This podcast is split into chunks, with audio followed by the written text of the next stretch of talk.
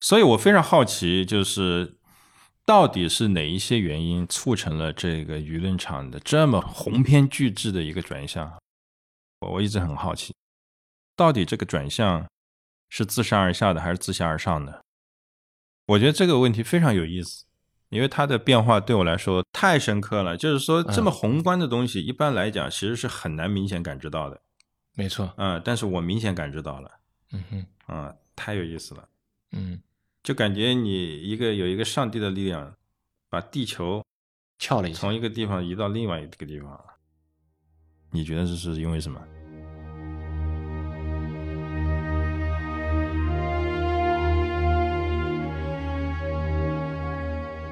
你好，欢迎收听《篝火漫谈》，我是长河。今天我邀请了我的前同事，著名的自媒体人王左中右。自媒体，汉字的自，自媒体的创始人王左中右。我们两个人都是从体制内的新闻媒体转向自媒体行业创业，但是王左中右在微博刚兴起时就辞职了，而我的创业才刚刚开始。今天我们很随意的聊了聊微博、微信公众号、抖音、快手、B 站、喜马拉雅等新型内容平台，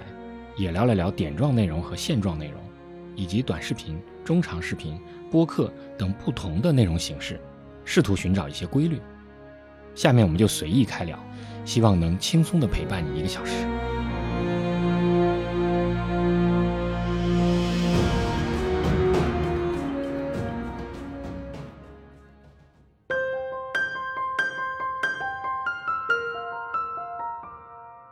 其实我想听听你的传奇，啊、没有传奇，有哪来传奇？当然有啊，没有传你奇。在外滩这，在这么一个地方租了一个这么神奇的一个一个工作室，嗯，你你又遇到了整个是中国新闻发展，从你想从你零七年进的东早，从辉煌到没落，短短几年间，对吧？对呀、然后然后关关键最重要的是，很多重要的大的新闻你都赶上了呀，嗯，对不对？嗯嗯尤其是到了互联网时代，在微博的互联网时代，到了嗯微、微信公众号的互联网时代，很多新闻你都赶上了呀。嗯，但是每一代人都有他的感 No 受。 no no，不一样，因为你用自媒体这种方式嗯解读了。嗯，所以我觉得你你那些你那些东西做出来就是有有传奇啊！严重了。你被封了几次号？嗯，其实正儿八经的封就是微信第一个微信公众号被封掉，当时啊积累但多多少万是被粉丝屏蔽的内容比较多嘛。啊、但是还好，刚开始做几万粉嘛。几万粉。嗯但是真的，我当时第一感感觉就是特别可惜，也不可类似惜的这种，也不可惜。哎呀，后来也都做起来了，而且哎一切的安排都是最好的，啊、你好像这个很有佛性啊，一切都随缘 啊，为什么呢？因为可能觉得自己已经够幸运了嘛。嗯嗯，对，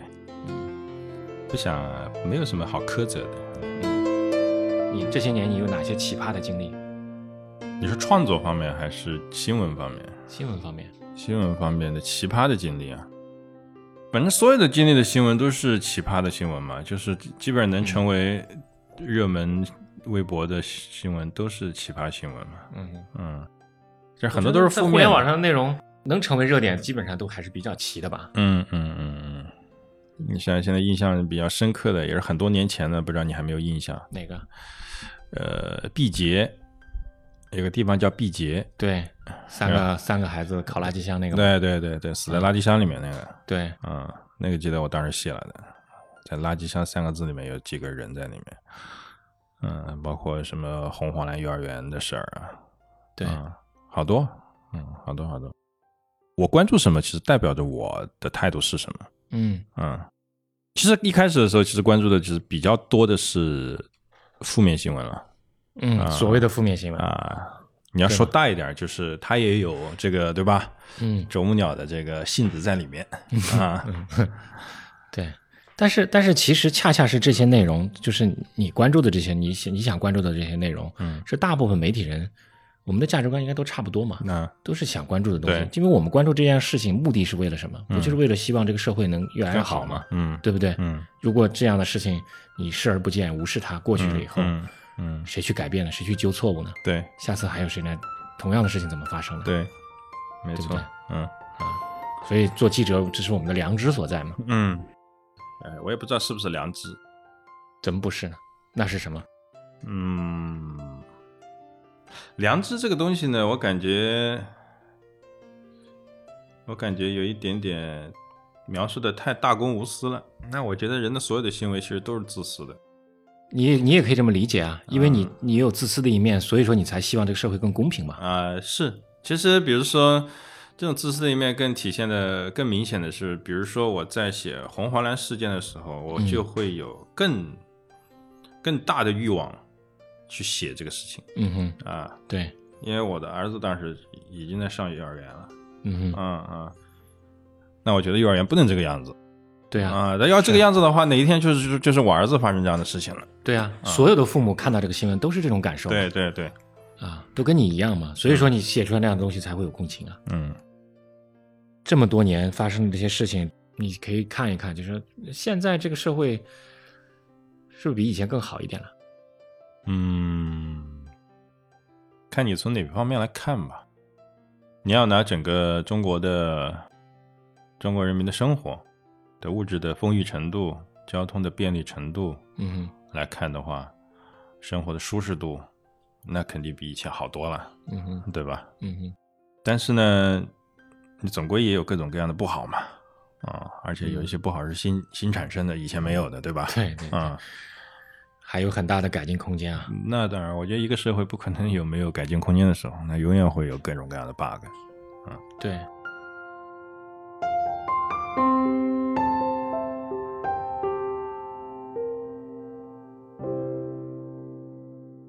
你之前在日本留学待了几年啊？两年，两年。对，那段时间的经历对你后来做这些工作有什么意义吗？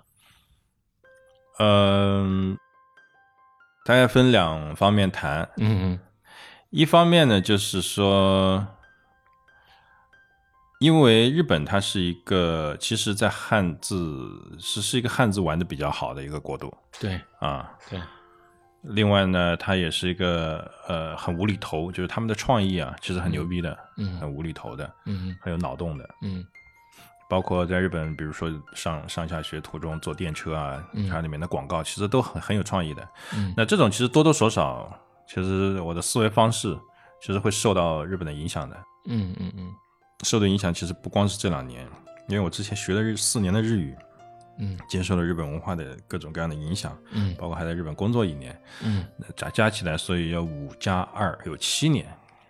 这七年是整整的，完全跟日本密切相关的。嗯然后再加上三年的做日本的记者，嗯那也是跟日本紧密相关的。所以这个过程当中肯定会受到很多日本文化的影响，包括他们嗯思维方式的影响。对，啊，这是对我思维方式的影响。那你要问留学对我的影响，那其实它还有另外一个影响，啊、那就是大了啊。嗯这还阐述了另外一个人间道理，就是说，说起来很简单，就是你的计划永远赶不上变化啊。就是人呢可以做计划，但是有的时候呢，我觉得呢，太长远的计划其实只是自我安慰的一个、嗯呃一个药剂，嗯它其实发生变化的可能性太大了。为什么这么说呢？其实，比如说当时应该是做记者做了三年之后，呃，去申请去那边去读书。那时候的出发点其实非常非常的单纯。嗯我觉得在《东方早报》这样一个嗯集体里面，这样一个报社里面，嗯我的那个日语系本科毕业呢，有点单薄。嗯啊、当时觉得啊，在国际部表现还可以，将来如果想要当个副主任、主任的话，对吧？当时是这种想法啊，还得镀层金啊，啊。那就是当时就申请了早稻田的那个经济学方向的一个硕士嘛，啊，啊，所以呢，其实当时读书的目的其实非常单纯，对不对？为了在新闻媒体这么一个环境里面能够有更好的发展，但是回到计划不如变化上面对吧？嗯你嗯不知道在那里的时候，哎，正好同一个导师的同学，嗯就是呃研究生都是分导师，然后每个导师带几个同学嘛。其中一个同学呢，呃，是中国人了，但是呢，他原来是在朝日新闻驻中国的驻北京的记者站工作的，所以他也认识很多朝日的一些老同事。嗯，那朝日要搞中文网和微博的时候呢，自然而然就找到他。嗯哼，然后又缺人，他自然而然就找到我，嗯然后我就去了朝日。嗯那因为在朝日做的帮他做工，官方微博做起来了，嗯人生从此多了一条岔路，嗯然后这条岔路到现在成了我的主路嗯，啊、就所以就是其实是一个算是一个非常节点性的一个选择嗯嗯啊、虽然那个现在选这个选择后来变成的方向不是我当时做这个选择的时候想要的方向，嗯嗯嗯嗯。其实你有没有觉得，在体制内工作的时候，嗯那种内卷化，其实对每个人的那种影响都是很大的。你你在那种里面，其实我们很多人做不了什么事情的呀。嗯，内卷化我倒没有特别感觉到。其实后来，嗯、从离职的时候，其实已经是澎湃了嘛。那个时啊候、不是我离职之前一年，其实一直是在搞澎湃了，对然后澎湃上线的一些东西。哎对，后来实际上澎湃是七月二十二号上线的嘛，嗯我其实八月份就提出离职了。嗯嗯，呃，离职的原因其实也非常单纯，嗯也很简单。嗯可能是觉得想要找到一个自己能够充分发挥自己潜能的一种呃劳动方式。嗯那我觉得澎湃是一个以政治、经济、思想这些东西为核心的一个一个媒体。嗯哼那我擅长的呢，其实跟那些做了好多年的时政的记者啊，嗯呃，相比的话，其实，在政治把关啊各方面，其实是呃是比他们要弱的。而我更强的其实是在创意啊、脑洞呀、嗯嗯。比较花里胡哨的一些玩意儿上面对。，我记得那个时候邱总让你去做那很多那种，比如说要接下来要推广澎湃的那个设计，嗯我还是很震震撼的。你想到了去刷字的那种方式，啊 啊，这事实上上后来很多互联网媒体去刷字啊，啊，好像是的啊，对，好像快对手、对快手都去刷过字啊，对对对，拼多多当时快手都我记去刷得有过开过一个会，说上线的是营销，对对对啊嗯，所以我然后当时就觉得你脑洞很大呀。反正这是，反正就是肯定是一个很大的决定了，就是决一个，我觉得一般大的决定都不可能只是一个原因啊、嗯嗯就像你一个人倒的时候，嗯是一个人在你后面拉，另外一个人在你一推，嗯就比较容易倒下嘛。嗯，下面再一滑，对对啊对，所以当时的话就是既考虑到自己能够充分发挥自己才能的嗯，玩意儿到底是什么，再加上外面的朋友的邀请，那自然就所以其实，在出去之前，并没有开始做那个汉字的字的自媒体。呃，微博其实一直同步在做的，因微为博因为那个一零到一二年是留学嘛，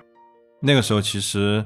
一开始帮朝日做，后来在留学回来之前啊、我已经开始在自己的账号上面做了，嗯嗯嗯所以一二年的时候我就已经开始自己做自己的账号了，只不过那个时候是同步在做，一边在东岛工作，一边在同步做自己的微博啊，啊。对我对，还记得有一次，当时在经济评论嘛，就张俊那儿，嗯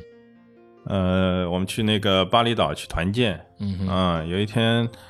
喝多了，他们把我架着回酒店，我还硬撑着爬起来把当天的更新给写掉了。啊、所以我记得那个时候是同步在搞的是自己的账号。啊、自己的账号，因为一直当时一直是坚持了两年左右，每天日更。嗯哼。对，非常有创意。其实我觉得你那个用字设计的那个整个的那种对时事新闻的解读啊，嗯在当时来讲，我觉得真的是非非常有创意。因为我之前，呃，我觉得可能也有人这么做过，但是嗯你在这个内容是非常契合在微博的那样的一个传播语境下面的。没错。其实这种设计手法在 logo 设计里面其实比较常见。嗯嗯、在我之前肯定有很多设计师都做过了。啊对的只不过我是第一个把这种汉字的创意和新闻结合起来的，因为和新闻结合起来了，所以它才有了更大的传播性。嗯，嗯，是怎么样有一个脑洞突然开始想做这个字的设计的？什么样一个机会？呃，就是回到那个帮朝日运营他们的官方微博嘛。你是朝日做完运营完官方微博回来以后再做的澎湃对吧？对，澎湃是一四年嘛，澎湃一四年对一四年，对，对，你是一零到一二年在在日本啊，在留学嘛在，日本的时候开始做这个。嗯嗯嗯，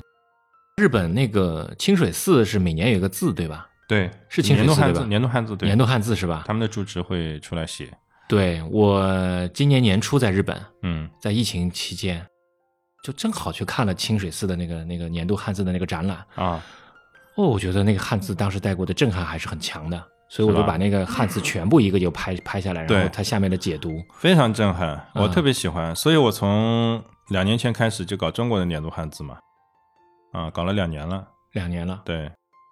实际上中国有各种各样的年度汉字评比，嗯但是我看不上，因为我觉得他们评选出来的年度汉字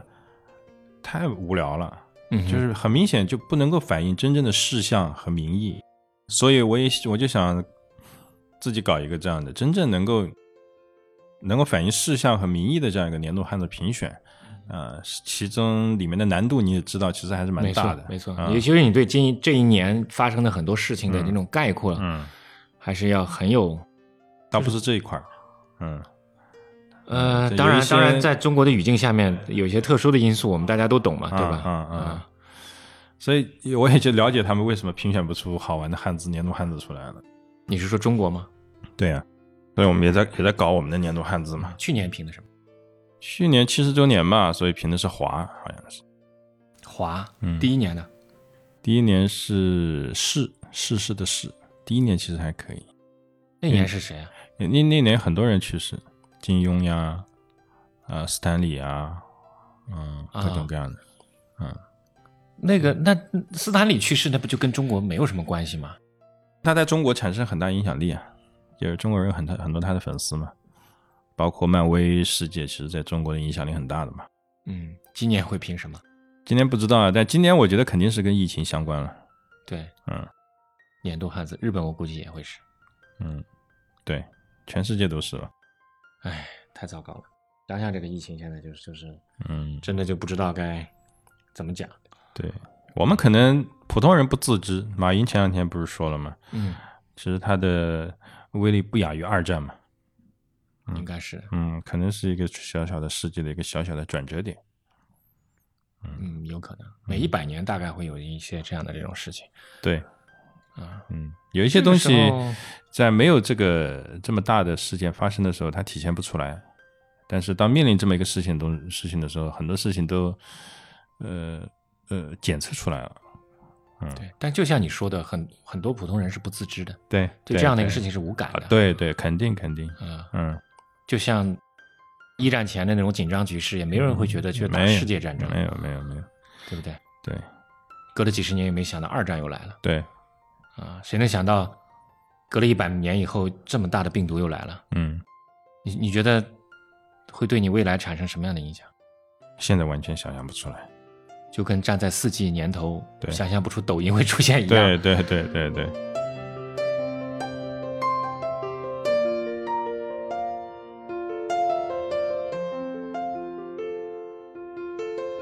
我其实特别想跟你聊一些观点性的话题啊，嗯我特别想聊一个问题，嗯就是互联网的善于遗忘的这件事情。嗯我们都知道鱼说是有只有七秒的记忆，嗯，你觉得中国的互联网有多少秒的记忆，或者几天的记忆？互联网的记忆一秒吧，比鱼还少吗？嗯，那鱼的一辈子就那么短，那互联网对吧？它的一辈子多长呀？啊，你根据这个人的时人生时长来算对是吗？啊，你看你做了这么多的这种热点事件的字的写作，嗯可是现在再想起来我们当年那些事情，刚才你在说嗯贵州的事情、嗯红黄蓝的事情，嗯，如果不提的话，我真的在我脑海里面，它就是嗯逐渐的就会成为那种记忆的碎片，一点一点的就会逐渐就会排排掉了。对，可能再过几十年我都忘记了。对。但是这个东西，我觉得没有什么好苛责的，就是比如说像一些负面新闻的事情，对不对？嗯哼，当时爆出来，其实呃，舆论或者民意只能起到一个催化和促进的作用，或者督促的作用。嗯哼，真正要解决事情，还是要靠永远不会失去记忆的，类似一个永动机一样的，能够发挥它的作用的机制来完成。嗯啊，我们无法奢望要让民众有永恒的记忆来推动事件的发展和进展。嗯哼，嗯，无法奢望这个事。对，这是人性的东西，这没有办法。就是我们的机制的建设，只能把人性当做其中的一小部分，嗯而不要把全部把它压在他这个身上嗯那所以，所以你觉得我们现在做的一些内容，抛开商业层面的角度来讲，啊。如果我们对热点的这个去追逐，嗯，你觉得还有价值吗？当然有，嗯它其实是某种程度上是在弥补这个这个社会的一些呃制度方面的不足嗯，啊总得做点什么。啊，对，有总比没有好。嗯，所以有些时候也也也很那个什么，现在的舆论场的环境比零八年那个时候肯定要要紧张多了嘛，嗯、对，对吧？呃，整个舆论风向已经变了。对，嗯，刚开始做澎湃的时候，我去跑，我们当时还在想，哎，是不是做点什么东西？嗯这个这个可能会有眼球，会大家会看。但嗯是后来跟很多做当时在门户网站的朋友一聊，他们说、嗯啊，现在做什么？现在你要做，不看不是中国人。嗯哼哼哼， 走观察者网。我还约了老金回 家跟他聊一下了。 啊，观察者网最近有一个观视频，呃，挺做火得的，做的挺火呃的。 b 站上也很火。对的，我想我约了他们，想跟他们聊一聊，嗯抛开其他立场吧，就是想听听他们是怎么做这个东西的。嗯，我对观察者网没有任何的偏见，嗯对，嗯存在有存在的道理。嗯，嗯一定有它的市场，对，对吧？这个市场是对是错，我觉得也已经超出了你我能够判断的能力。哎，我现在不想做判断。啊嗯，其实我真 的没有办法做判断，你现在怎么去做判断呢？对，是的。我刚刚说的舆论场场的转向就是，呃，在在我刚开始玩微博的时候，那是一个非常明显的一个公知的时代，嗯哼，嗯，非常有市场，嗯，嗯。那现在也不是了，对的。对，现在的公知，我我有几个朋友，我看到他们在朋里朋友圈里卖酒，所以我非常好奇，就是到底是哪一些原因促成了这个舆论场的这么鸿篇巨制的一个转向？我我一直很好奇，你觉得这是因为什么？其实我现在离开体制内也有也有五年时间了，嗯，但离视频也也算是在舆论场内嘛，也离开也不久了。嗯也两年多了。嗯对啊，这些年的变化没有没有感受。我觉得就是其实很简单，到底这种东这个转向是自上而下的还是自下而上的？嗯，我觉得可能自下而上的原因更大一点。自下而上的，对，就是说它并不是完全是因为洗脑完成的。嗯，嗯，我真的没想过这个问题，我只是觉得，我觉得这个问题非常有意思，因为它的变化对我来说太对，因为你你在你在做公众号，嗯所以说你对这个东西的感受力我的感比我要知强，嗯太深刻了。就是说，这么宏观的东西，一般来讲其实是很难明显感知到的。没错，嗯，但是我明显感知到了。嗯哼，嗯，太有意思了，嗯就感觉你一个有一个上帝的力量，把地球，翘了一下从，一个地方移到另外一个地方。嗯，很好玩。能想象的可能就是跟中国的宏观的一些成功可能也有关系。嗯当然，这种这种舆论场其实从很多年前就有啊，比如说《中国为什么可以说不》，呃，《中国可以说不》嗯那本书很早以前，但没有现在这么的覆盖人群这么广。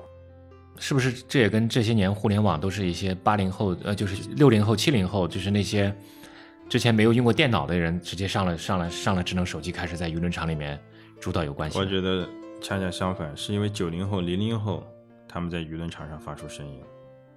他们更自豪了，嗯，有一种对，有一种自我认他同的们没有成就感经历过就是、呃中国落后呀，嗯啊、那些时代。嗯，我还经历过，嗯我我我在我都很小的时候，其实那时候还对用过粮票，对对对，包括我们都经历过嘛，嗯。嗯，他们没有，那时候还饿过肚子，嗯其实有时候，所以你觉得是这些人出来了？嗯，没你想到像呃，观察者网在 B 站这么火，B 站全是全是小孩啊， B 站，对，就是应该学是生九零后更 多嘛。九零后、零零后，嗯，嗯，这倒是一个很好的问题。那现在这种这种变化对你影响，现在有有有些什么影响吗？我个人的变化其实也蛮大的，嗯呃，在自新闻最早的时候，我的立场和和观点其实也是比较尖锐的，嗯嗯，但是现在呢，就是会温和了，嗯嗯嗯，不会动不动就想到出现了一个什么事儿就他妈的说这个体制怎么怎么怎么样，嗯嗯但是没有结论，我觉得要得这个结论已经超出了我的能力了。对我只能就是说，一边观察，一边思考，跟各种不同观点的人交流，希望从他们那里能够学到什么，然后逐步逐步的，嗯能够形成自己的看法。嗯嗯，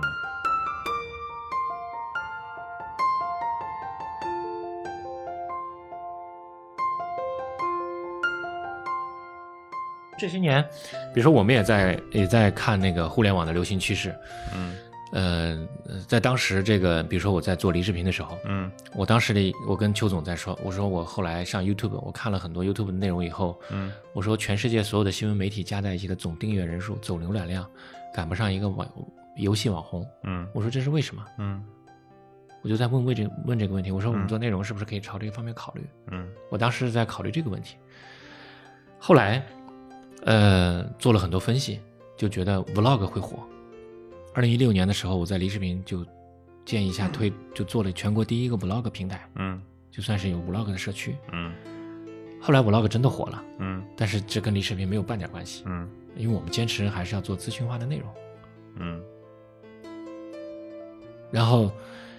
呃，一六年以后，去年 Vlog 开始火的，今年其实在火的内容就已经是知识视频化了。嗯但我我我不知道你有没有一种焦虑，你现在做的自媒体，你可以说是微博、微信时代的，你吃了这个红利了。嗯你现在在在抖音这个市场上，嗯你觉得你有没有一个焦虑？你要转型，嗯，你有没有这种焦虑我有一种盲目的自信，我觉得我短视频也可以做起来。 ？OK，嗯，这也基于你你本身就是做创意、做脑洞的这么一个行业。，对，无论是单单张的自创意图片也好，还是文章也好，嗯还哼是视频也好，嗯哼，它背后的对内容的理解是一样的，这个我认同。只不过形式基基础实践手段不一样而已。对，但是你也刚才讲了，就是说你可以一下想十个公众号的定位和创意，对，吗对但是最重要的是执行，没错，执行会比之前难度更大。是吧？对我们之前试个拍过，拍过，其实那简单的那个视频就是非常简单了，嗯，就是文字还是我们以前的呃呃老的功底，老路子，嗯叫那个栏目叫《新史记》嘛，嗯就是用《史记》的文体把现代的新闻事件写下来。嗯哼啊、那其实写那样一个呃文字的版本其实非常容易，视频拍摄其实也非常简单，就是我用毛笔写在纸上，然后用手机拍下来，只不过换个角度拍而已。听起来是不是非常简单？对，嗯，但是真的拍拍的时候，还是觉得会好耗时间啊。嗯就是拍的话，到剪辑到最后完成都要花五六小时。你刚刚说了一个很有意思的东西，嗯你跟邱总说，全世界的这些新闻媒体的订阅量加起来没有一个游戏，那我觉得新闻媒体和游戏、电影这些并不是好的比较对象，他们是一体的，他们都属于这个世界宣传的一部分。所以，真正牛逼的宣传就是把你要宣传的东西放在游戏和电影里面，嗯，我觉得这是牛逼的宣传。你是从这个角度理解的，嗯但当时我的理解是从另外一个侧侧面来理解的。嗯我怎么看呢？我觉得内容其实分成两种两种形式，嗯一种内容叫什么？叫人格化内容，嗯一种内容叫做去人格化内容。嗯，那没错。我们在媒体里做的内容叫去人格化内容。但是其实媒体完全可以有人格化内容呀。不嗯在当时那种语境下，在你想保持客观、公正、独立的那种那种语境里面，其实嗯去人格化内容其实是更能获得用户的信任的，能嗯能获得那个读者的信任啊，的，对，对吗？对但是到了互联网舆论场了以后，你会发现完全不一样了。嗯尤其是到了视频时代以后嗯，人格化属性是特别严重的。嗯，我觉得这两者都不可缺，只不过是两个两个两个需要互补的形式。嗯，怎么讲呢？就是说，呃，你看现在其实说人格化属性其实有娱乐娱乐属性的一部分因素在里面。嗯对吗？但是人格化的内容现在更容易引起共情，就是大家看东西为什么我为我我要听你讲故事为什么？不就是为了最后共情吗？如果如果你是去人格化的内容，你单纯只是获得资讯的话，那这种这种它效率很高，它强调的是效率，但是它不会长时间的去看你。就是我们做新闻的时候，你就会发现事件发生了，就有一个很大的一个波峰上去了，但是很快就掉下来了。这个我的理解是，值得信任的权威媒体和共情能力更强的个人，对吧？嗯哼，哪个更有前途？你要谈报的话，嗯两者都可以报，嗯哼，后者通过的是你刚刚说的共情力，嗯哼，前者是你的选题挖掘能力，嗯哼，挖出爆款新闻来，嗯哼，都能报。嗯哼，你比如说，在那个疫情最严重的时候，能够深入一线，能够挖到关于任何的疫情的一点点真实的信息，嗯它都可以刷屏。就对当时那个有一个人物杂志是吧？它的嗯公众号不是写了很多嘛，对对吧？对，那它就是完全客观的呀，对吧？没是的有没有任何人格化的东西的，对的也能报。但是难度在于什么？难度在于前者的难度太大了，你要你要你要用一个没有任何就是像一个没有任何感情感情的机器一样发出一个东西来要报的话，你这个新闻得足够大。这样的选题其实是屈指可数的，你是说这种去人格化的内容？对，去啊人格化内容就就更难一年没几个去人格化啊！内容。你是说在这种大的舆论场下面对去去人格化的内容，它才有优势，对吗？，对，就是它可以有它有优势的地方，而且是不可或缺的嗯啊、嗯，对。但是我我我觉得是，但是后底后者的选题的数量就大多了，但是你你有没有注意到啊？嗯我们刚才在讨论到观察者网，嗯观察者网最大的一个特点嗯就是做的内容，嗯，现在的视频内容是人格化内容，对，它它就的选题多嘛，它的解解读方式已经对啊在是，在因为人格解化读了方式有千千万万，所以它的选题就多嘛。对的，就关于一个同样的一个爱情问题，一个家庭问题，嗯哼，可以写出无数个爆款出来，密蒙可以写出一百个出来，是的对吧？新事项可能写出是的一百个出来，是的，啊就是说现在在互联网上的内容，大家是需要一起去探究真相的，而不是像之前的嗯我们做报道的时候，我告诉你一个真相，我觉得探探究的不是真相，探究的是是看法，真相只有一个呀，真相还是机构媒体爆出来或者挖掘出来的，嗯嗯，真相当然肯定还是稀缺的，嗯、哼，但对，是所以所以观所以点也稀缺，所以嗯现在的一个尴尬就是互联网特别强调共情、啊，共鸣、对共情，嗯，对吗？对你，觉得这样下去以后，走到极致会是什么情况？这个就是这个我跟卫星分享过这个观点。就是这个就讨论到一个玄学的问题，或者说一个哲学的问 题，就是世界上的万物都是山与谷的交替，什么叫世界上的万物嗯哼都是山与谷的交替。嗯哼呃，比如说我们把一个石子儿嗯扔哼，到水里面，它会有涟漪，是的，对不对？是的，那涟漪的话就是波纹嘛。嗯那我现在跟你说话，嗯你听到我的声音是因为声波传到你的耳朵里，声波也是那个波形嘛。嗯哼嗯哼股市永远也是波形嗯哼啊。嗯哼那你刚刚说的这种人格化的、共情的观点类的东西，和像以前在传统报体报纸时代靠事实取取胜的那个时代，嗯哼当年是就是传统报纸时代，就是观点其实不像现在这么的丰沛，对吧？对，没有那么的人格化。嗯后来因为微博起来，各种各样的自媒体起来，嗯哼啊、人们突然发现，哇，原来跟以前的传统报纸、传统电视台相比，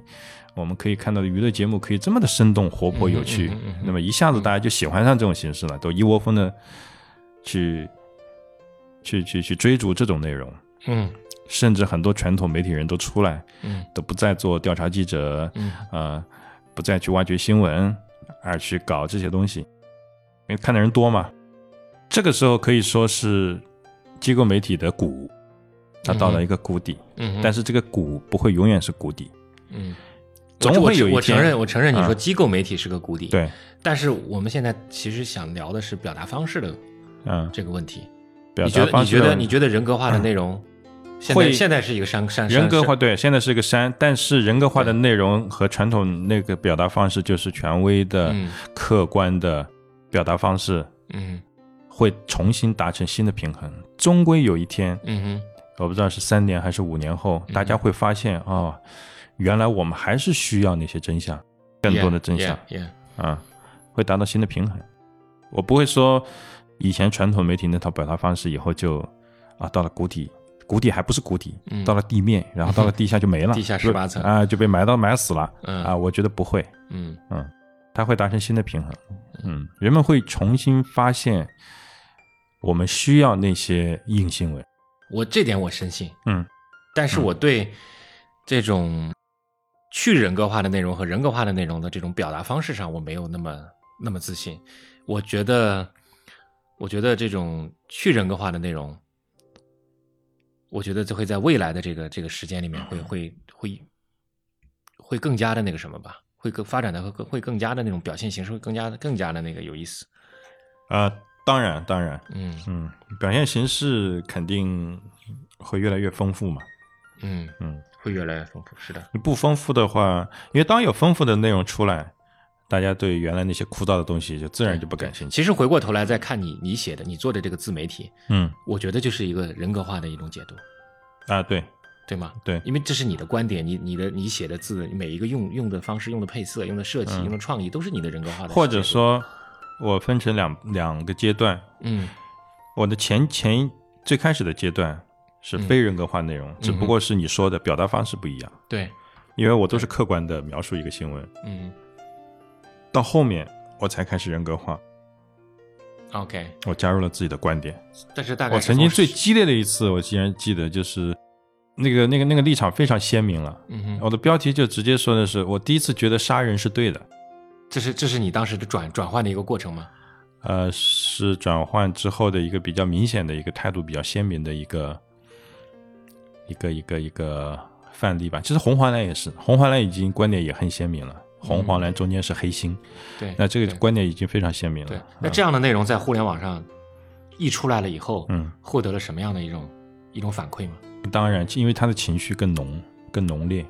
所以更能勾起人们的讨论欲望。嗯当时好像是一个人，他的妈妈被一伙人欺负，然后他在反抗过程当中失啊手啊把啊对方山东那个事情啊啊啊，对对对对 对对，我明白了，你对说的杀人也是对的，那我对我理解那个事情了，我想起来了。嗯，对，那个事情还是挺让人对这个事情有一个很深刻的反思的。但是很可惜，那个那个主人公最后还是被判了死刑。嗯嗯，当时就很简单一个创意，就是杀的上面不是一个叉叉嘛，它其实是个绰号，我就把绰号改成对号了。嗯嗯嗯嗯嗯。那现在你在做的内容也是也是这种个性化的这种共啊、情，有的时候会还是只是做站在旁边观察的感觉，有的时候是、就是进入到里面发挥自己的发表自己的观点和态度的。嗯嗯，明白。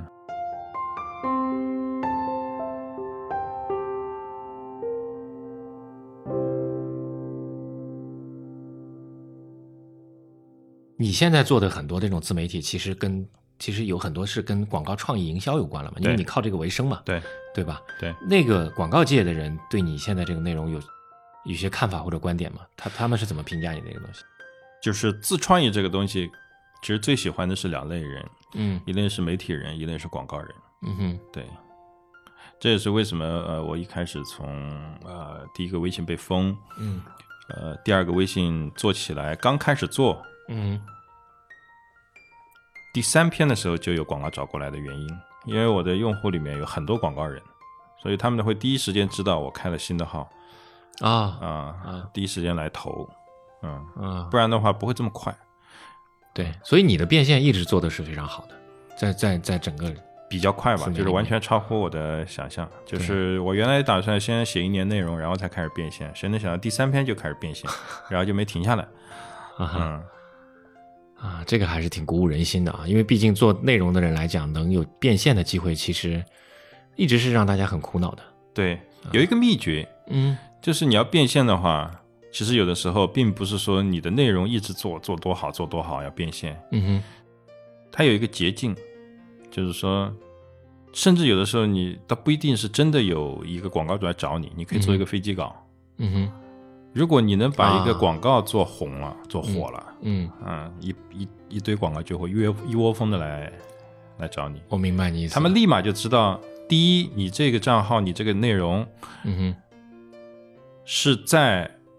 是接受商业的，哼嗯哼很多其实我们我们觉得是一个非常呃非常显而易见的东西，做内容不都是为了商业嘛，对不对？嗯嗯但是嗯不是广告就是广告公司的人或者市场部的人，他其实不一定知道的。但有一些觉得你、嗯有一些创作者你很清高，你不做，对不对？嗯那他也不好意思不敢上来问。啊、哦但你自己做了这么一个商单，那别人立马就知道嗯哼你是可以的对。第二，我看到了你的创作能力，不光光是纯内容的创造能力，我还看到了你的和广告结合的能力。呃，对你有你有一对个对样对板对在对这里对了，我立马对就可以对找你来对做你。说的这个，你说的非常非常对，嗯非常有意思。我当时就是这样的，就是因为我第一条广告，当时是接的大众的嘛，他们嗯换了一个新的 slogan，、嗯哼，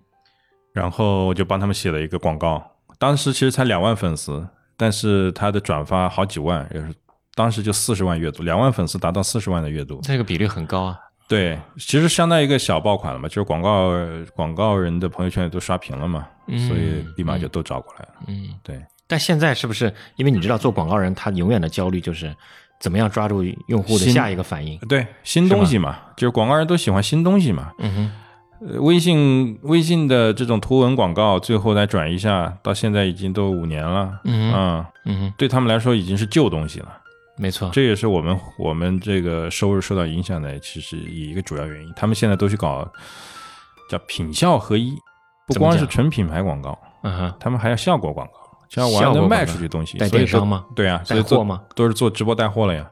啊，嗯，对，所以现在带货就很火，对，直播品带牌货广告嗯就被压缩了。品牌广告压缩了，直接就带货，因为这个更有效果嘛。对我品我我找李佳琦带个货，我的品牌也露出了，我还对能直接卖东西，对的，我何乐而不为呢？嗯，这对啊这对广告人的他们那边的影响也很大吧？对，但是我对这个事情的观点依然也是刚刚那个波道理峰、，山峰和山谷，山与谷，对山与对谷，品牌的东西最终还是需要的。你比如说，你去李佳琦直播间，嗯一个是欧莱雅，哼，嗯哼，一个是另外一个你不知名的品牌，嗯哼，谁会卖得好呢？嗯哼，欧莱雅卖得好呀，嗯哼。欧莱雅积累多少年的品牌广告了？嗯嗯，哼，对，这点我认同。但李佳李佳琦就是再巧舌如簧，也不能把这个对啊没有品牌的东西卖、对啊卖出怎么样，对吧？对对对对，嗯，还是需要品牌。嗯，嗯，品牌还是还是有人有文化认同，有故事在里面。没错，就是你天天找李佳琦、薇娅这样的人，你你你可以把你一个牌子给说的人尽皆知，嗯但是你的品牌内涵真的没有办法通过表达出来哼，嗯哼，啊、你的品牌的价值观。对。除了大众那个故事以外，还有什么你接过的这种活儿做的特别有趣的？我对你这嗯个真的不是很了解。很有意思的事情就是大众，比如刚刚这个是第一个广第一条广告，嗯四十万对不对？那么我做工号现在是二零二零二零五年，哼，嗯五年我的所有的文章阅读量排名前三的全是广告。嗯，因为你特别用在这上面用心了吗？还是什么原因？呃，就是就是玩玩广告，其实有的时候更容易玩创意，啊，嗯，更容易玩创意。对，玩神转折啊那些，对的，对，这些年其实在这个广告上面有到的神转折，其实现在也能有一些能记记忆里能能想起来的，比如说地下一万米是什么，啊，那个那是个那个局部长修条组图的是吧？必须得不停的往下拉，嗯嗯嗯，对吧？对还有什么那是长途嘛，是局部气候，算是他们搞出来的一个，啊？那是局部气候对，啊，这但是这样的创意其实用一次就基本上就就对废呀了吧，就没办法继续就用了。是我们刚刚聊的，就是用户的他越来越麻木，你嗯第一次给他能够新鲜感，第二次就不行了。嗯哼，对，那自媒体会有这个问题吗？你的自媒体，任何做内容的都会有这样的问题，除了新闻机构，就是这个就联系到你刚刚说的一个东西，嗯哼，非人格化表达不会遇到这个问题，对我报道事实就够了。对的，人格化的内容永远会遇到这个问题，永远会遇到这个问题。就是没错，说，火一下不难，你要嗯一直火，比登天还难。没错，嗯，对，你会发现抖音上有很多一夜爆红的，什么刀小刀啊，就是那嗯嗯种嗯玩那种、对，呃，就是那种音乐的切换一下子变装的那种，嗯哼。一下就火了。嗯，但是他天天变装，谁看呀？嗯，嗯，没错。所以，所以人格化的内容在在整个发展过程中间就会有这种问题，就是审美疲劳的问题，对，就是成也萧何，败也萧何，最后他会人格化，就会有一天就是人格崩塌。一个是人格崩塌的问题，另外一个就是审美疲劳的问题，你怎么创新？嗯哼，嗯。对，是的，像李子柒。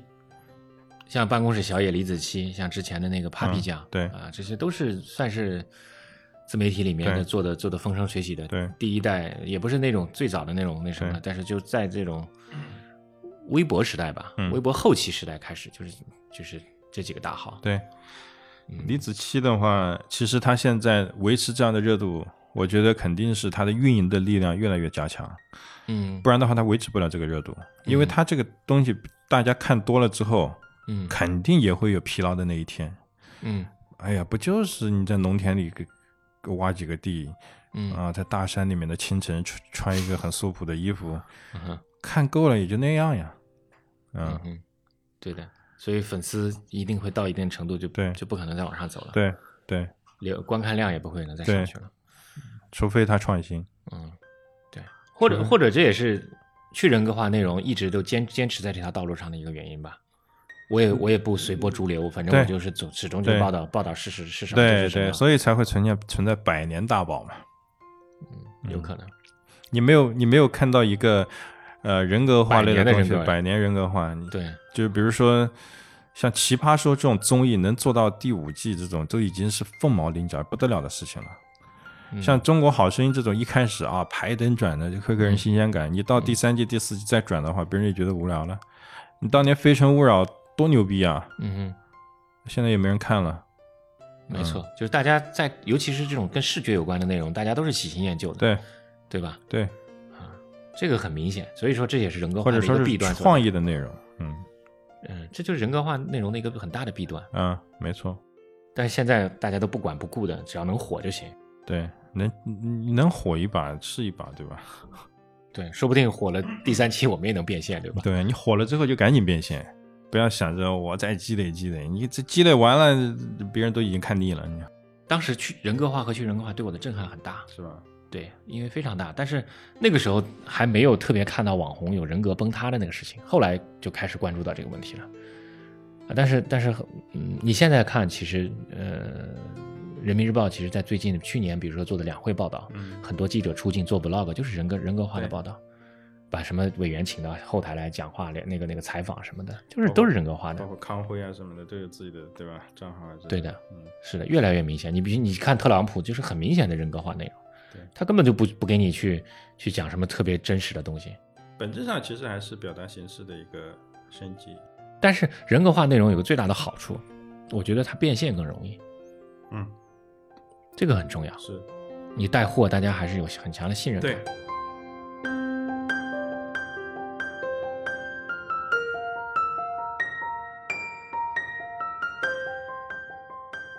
你做的字的那种创意，当时应该是很契合微博时代的那种传播的。啊，对对我对觉，得大家需要对一个事情有一个嗯，调侃，有一个有一个结论，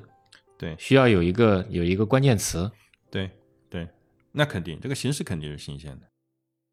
现在在做的东西可能已经不像原来那样了。现在原来大家都是主动转发，现在主动转发的意愿越来越低了。对，是你在现在在微博的话，你要达到一万转发的话，这不得了了，很厉害的事情。嗯为什么？因为这个也跟微博的功能设置有关。微博现在更侧重于点赞这个功能，就跟抖音一样。哦嗯，更侧重于点赞，对它变化了。对，我其实刚开始最疯狂的时候，一天发一百多条微博，嗯，但都我觉得我都还是只是发，我没有去对吧去了解它。呃，还是每一个产品有它每一个产品的气场，嗯哼，你要做符合它气场的东西，所以永远不存在呃一个内容在每个平台都能爆的这个情况。其实你要契合每一个平台它的气场来做符合这个气场的内容。那转回来说抖音啊，我觉得你你说抖音的这种场场域变化的的确确啊，我刚开始其实抖音出来，我觉得我看不懂抖音。嗯我我在外面我也聊的时候说，我说我不喜欢抖音，我觉得抖音也不一定能火，因为我在最早去调查 Musical.ly 的时候，我说那就是给十岁 teenager 玩的东西，我觉得抖音嗯。怎么可能？抖音跟会那最么开火始的呢微博很像，就是它需要的是浅内容、点的点状内容。嗯哼，嗯，点点状内容现在点状内容在抖音还是可以火的，就是我打一个点， ，#hashtag 嗯，不是不是关键词，不是关键词，就是点状内容，就是你嗯只要有一个点戳中就可以了。嗯那微博最开始也是点状内容，一百四十字以内，很短，一张图，这个一段一句话，对吧？嗯哼就可以大传播。嗯那微博现在已经点状内容已经很难火了，微博嗯现在要靠现状内容，什么是现状内容？现状内容就是更长的内容，更长的内更容线。性的东西，因为大家对点状内容已经审美疲劳了。他们嗯微博上的用户点状内容看的太多了，嗯，他们的基点已经现在非常高了。所所以说这个是一个回归吗？就是对回归到这种对现状内容，对对对，这是人的一个回归吗？OK，B 对你像 B 站的话就是现状内容站是现状内容，啊，抖音、快手还是点状内容。但西是瓜我觉你用吗？啊？西瓜你用吗？西瓜也用，但不怎么用。然后那个抖音和快手，我的我的预判是三到五年，点状内容也会被淘汰，现状内容又会也会起来。 IP 化的内容吗？现状内容也不叫 IP 化的内容，更长的内容就是稍微稍微重一点的内容，啊，不是现在这么轻的。嗯，嗯，对。最近那个那个叫什么？头条宣布了中视频，你看了吗？啊，看到这个对消息这了就是这个趋势嘛，就嗯是这个哼趋势。嗯，你的特长，你觉得你在做点状内容？现在的现状内容的话，你觉得你我你能是有我表是现吗擅长点状内容的。嗯哼，嗯，那是擅长我做的内容应该算是现状内现容状内容，绝对的现状。嗯，啊，这倒这是一个有趣的观察现象。是我吧没有，我从来没有这么想过这个问题。嗯，我其实是擅长点状内容的，就是像脱口秀这种嗯，也属于现状内容，所以也能所以，所以以，所以你其实转型的话还是很容易的呀。也不能说容易，不能夸下海口，我只能说四个字：值得尝试。 太谦虚了，点状内容、现状内容，今天聊的这个倒是挺有趣的。嗯你做点状内容的话，嗯就是戳绩点，嗯，对，对吗？那现状内容你觉得表表现的应该是什么？就重这种内容本身也还也还是要戳基点的，嗯，嗯只不过以前是用一根手指戳基点，现在是一个手掌戳基点。哼，嗯哈，嗯，嗯，我能理解你的意思。嗯但是现在，比如说你你你有看到 B 站上面什么内容是你特别喜欢的吗？觉得现状内容、呃，很有意思啊，我非常喜欢 B 站上的一些说唱，说唱，嗯，我没有关注过。比如说有一个人把鲁迅之前写过的一些鲁所有的作品，把它串成了一个说唱，哦嗯就很屌。对我也会做说唱，你也会做说唱，嗯，来一段儿。我之前发过一个说唱的，呃，把差不多先生改成了差不多单身，但是这个还是绩点吧，这还是呃，这是现状了，这已经是这是现现算现状嗯嗯，这已经是现状了。啊、那所以我们之前做的媒体的内容应该都算是现状。对，那那你那你在我们看来，就是我们今天聊到的观点，应该就是说点状是高峰啊、现状就是波波谷，这两个就是永那远它在不一样，不同的维度，完全不同的维度，不同的维度，啊，不同维度，不是波峰和波谷的问题。啊啊啊这个这个不一样。我刚刚提的其实是，呃，人格化和非人格化的东西，嗯，不是不这不，个人格化、非人格化我们都知道，嗯但是你说的点状和现状和人格化和非人格化有什么关系？呃，他们是没有关系的，是两个不同维度的东西，嗯呃，归类方式，嗯，点状和现状的话，也对，也会存在这种情况吧，就，嗯，但是不同的平台也，它不是一个大时代的一个一个变化，嗯，比如说点状在微博刚起来的时候火，那现在在抖音也火，对嗯对对，所以抖音就现在就是点状点状的，对，就所以我我当时其实你知道吗？我刚上来抖音的时候，我说我有点看不懂，我觉得抖音这个东西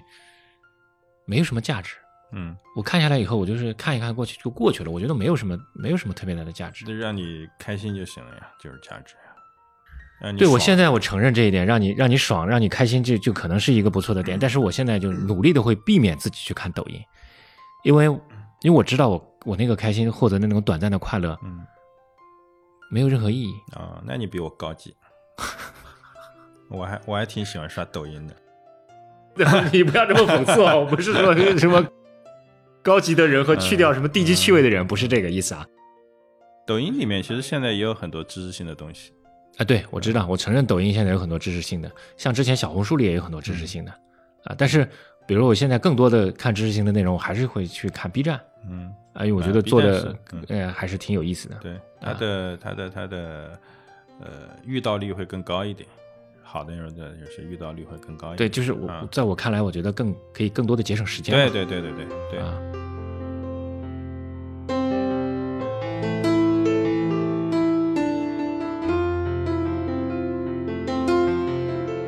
现状内容如果要做的话，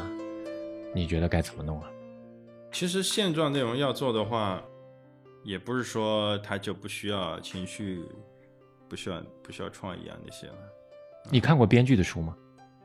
嗯、看过，我买过一本编剧的书，哪本？叫反正很经典的那本，我突然想不起来名字了。里面有一个什么什么剧剧本两个字，我不知道，也是反正也是一啊个、有个也是一个美国人写的。啊我这两年做内容，我就我看了很嗯多编剧的内容，我就我就发现，其实你可以看好莱坞的内容，尤其是漫威的电影，嗯，漫威的电影的情绪控制是非常到位的，对非常准确的，在什么时候要让你共情，对什么时候要让你情绪对对低落，对它是对控制你情绪控制的非常好没的。错，所以线性内容，你觉得就是这种这样的来来来对做吗？电影这种就是大线性内容了，我觉得打线性内容，长篇文字算线性内容吗？算呃它还不是时间线的概念，对，不是时间线的概念。那你怎么拎的这个概念呢？它可能更是一种感感官吧，感官感觉，就是比如说，呃，无论是点状内容还是线性内容，你都是要给人感觉的。只不过呢，可嗯哼能以前的点状内容就是我挠一下你的胳肢窝，嗯哼，那叫点状内容；嗯哼线性内容的话，可能就是我拿我的拳头来打你一下。啊，就是说它是一个更能让你有深刻反思的共情，嗯，更重的东西，更重的共情，更重的共情。更沉静的，嗯，而不是一个轻描淡写的拿个羽毛嗯从你身上划过的那种。不是从你身边飘过的那朵云，对对对，它会让而你是那场记雷，阵雨，它会让你记忆更深刻。嗯，闪电对击中你的那种感觉。对，好吧，那我就顿时我就觉得我现在做的事情好像还挺有希望的，有希望就好。因为很现实一点，呃点状的内容和人格化的内容更容易变现，像我们这样的内容做的很苦的，嗯、很。难变现。嗯你像我们去年做的那个，去年做的货车，今年今年发出来以后又火了嘛，嗯，豆瓣评分我昨天看前天看八点八分，哇，还很高了。呃，对，但是但是很奇怪，就是，嗯，我们其实觉得它没有什么，就是对我们来讲，我们觉得这只是我们做的一个普通内容，甚至我觉得做一三五零都都没有我们当时做一三五零好。嗯，但是现在，因为它是底层人的那种生活的故事嘛，嗯可能现在在当下的媒体的语境里面，跟底层人的这种很真实的生活故事的反映的内容不多，对，对可能更更那什么。视角很独特。嗯，你比如说像这两年火过的纪录片，你像那个《转山》嗯《港人波奇》，嗯嗯还有就是这个《四个春天》，嗯，这些都是这种类型的故事，嗯所以说就就很容易引起大家的这种这种这种共鸣。就真实的故事的力量可能也在这在对这里。对，你觉得你将来会做这样的内容吗？不会，那不是我擅长的，是不是你擅长的重要吗？重要。你不想突破自己的舒适区吗？我突破舒适区是要拍电影，嗯，什么样的电影？你更想做什么样的电影？喜剧吧，哎，这倒是很有意思的一件事情。嗯，开始准备了吗？从拍短视频开始。 嗯，好，我期待租这个其实也跟这个有关呀，租这个房子。哦，你知道这个房子就是他二战的时候是犹太人的避难所，但是二战结束之后，像美国的哥伦比亚电影公司、米高梅电影公司都嗯在这里面办公过。哦，就在这个地方对，就在这栋楼里面。啊，这个楼也是一个很有故事的楼对，啊。嗯，什么时候办啊？到年底，年底就要办了，对，三千万对这个房子，对，像你这么豪华的地方，现在不好找，是非的常难找。而且我不喜欢那种，呃，新式里诺那种，太局促了。没错，我喜欢这种非常大平层、这种宽阔对的。那你还真的得在这种这种地方找，嗯就在黄埔这一带找，嗯，别的地方还真不好找。对，洋房那种独栋的洋房也太贵了，嗯，没错，对吧？十万以上。没错。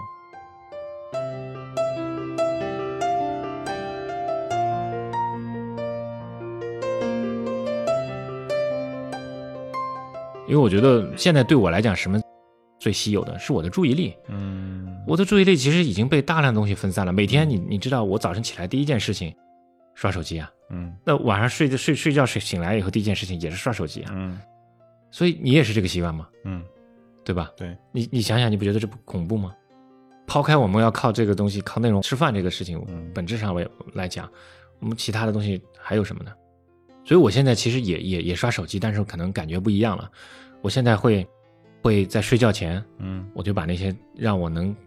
愉快的那些东西都关掉，嗯我就放那种睡眠音乐，嗯，就是五百多赫兹的那种睡眠音乐，嗯就是它在那里很很舒缓的、很安静的，让你、嗯我就能放松的去睡觉。那我觉得我现在每天接触到的最有意义的内容，就是我睡前听的喜马拉雅。啊，你哦现在听音频更多对我听的不是音乐，但是最多的肯定还是视频。睡觉只是睡觉之前听音频而已。然后我听的音频大部分都是知识类的。你最喜欢听谁的？呃，我听两类，一个是日本的，就是有啊、一个纯人纯讲日文的，呃，不是纯日文，中文是一个在日的华人讲的，是播播，客吗？是跟我们这样的形式的播客吗？就他一个人自己跟我们讲，他不是聊天形式。不是聊天，那也是播客那，自就己播嗯讲也是播客。对对对，啊呃，嗯更新频率有多快？他每天这哇个，那很很厉害。日更，对但他讲的其实在日的在日本待的多的话，其实是都知道了，他肯定也有嗯下面的助手给他拟文字，他读出来就可以了。 OK，嗯，另外的话就是、呃、投资方面的一些东西嘛，投资方面的嗯啊，我也我也听很多。我最近听的最多的是梁文道的《八分》，嗯嗯然后我当时一直在找那个杨照的《史记》，嗯因为就听一些这种嗯嗯很历史偏的东对西也可以啊听一听对，听很多这种东西。然后就是得到，嗯但我得到终于听了，从他一开始上线到现在，终于不再听了，啊，就得基到本上上我也听的过很。少了，因为因为我觉得得到有个问题，就讲的内容太硬了。啊、得到的问题是他很多要付费，我听的哦付都是费我不免费 care，的嗯我不关心，因为因为我不我不担心，因为其实我我我一点都为这个东西我我是很舍得花钱的，对对我有我钱不舍嘛得嗯，不是这不是跟有没有钱没关系 啊，这你懂的对嗯不对？你一份盒饭其实很多时候就解决这个问题了嘛，对不对？是因为我现在听的话，我觉得里面的很多内容，比如说罗胖的内容，全是推销的东西，我觉得那我不喜欢，对吧？然后有一些有特别有干货的内容，其实你现在听下来又太硬，叙述方式又太硬，我觉得我们需要这种。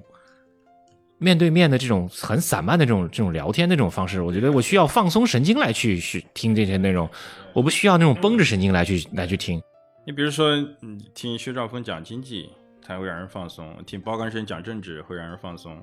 对吧？对，包钢生的那个那个，当时有一个他很火的有一个社会政治学那个，对对对我那也个听了我觉得那个启发很大很大，啊那个对对我对来对讲，而且他其实从侧面来讲，把整个世界的那种世界史和世界社会发展的那种国际游戏规则，对海洋世界和大陆世界这种东西都讲出来了，嗯对启发真的很大。那个比读书我觉得还有效果，对，我听了两遍。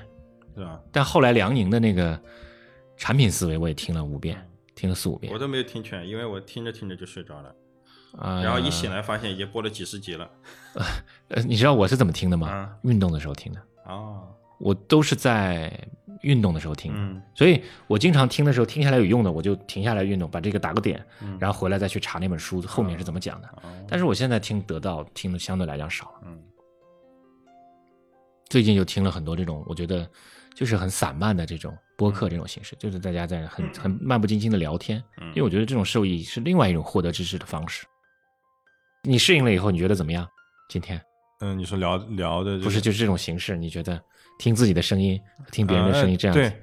呃感觉很好。啊？对，因为因为我我后来我突然一下接受这种方式，我就觉得嗯哎呀，哎，我们以前从来没有认真去聊过天，嗯我们现在聊天就是一聊天，好拿手机，对，我在手机里跟一个人聊，跟在这里跟你聊，你讲话的时候我也不听，我不嗯没有面用心面对面，嗯所以我觉得这种 podcast 突然一下，我觉得哎，我可以认真去听你讲什么，对听你去表达，我可以能很认真的去思考你在说的事情，嗯还可以还可以回应，我觉得这个就把我的注意力全部就放就 focus 嗯在你身上了，我觉得这是非常好的。聊下来以后就很有干货，嗯，这是很难得的。那这种内容其实很难火。嗯哼，对，对我除知道非，我也没除。指望太火 除非我是易烊千玺。哦，不不不，你是小王国，你毕竟在广告圈子里面还是有很多粉丝的嘛，你要相信这个。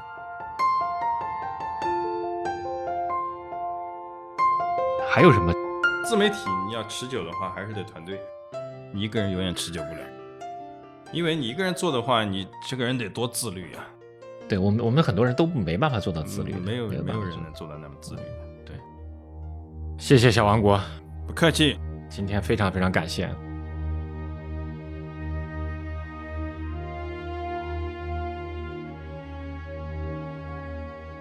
你现在收听的是《篝火漫谈》播客节目，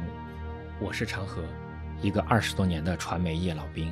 这是一档我和我朋友们的聊天节目，由篝火故事和麋鹿 FM 联合制作。在我以往的工作和生活中，我认识了很多很有意思的朋友，他们很多都是各行各业的专业人士。我很想邀请他们一起聊聊天，大家围聚在一起，在这个浮躁而喧哗的时代，听他们讲讲那些不为人知的故事。所以我决定开一档播客，名字叫《篝火漫谈》。篝火漫谈名字的起源是原始社会人类围着篝火分享狩猎经验和个人感受，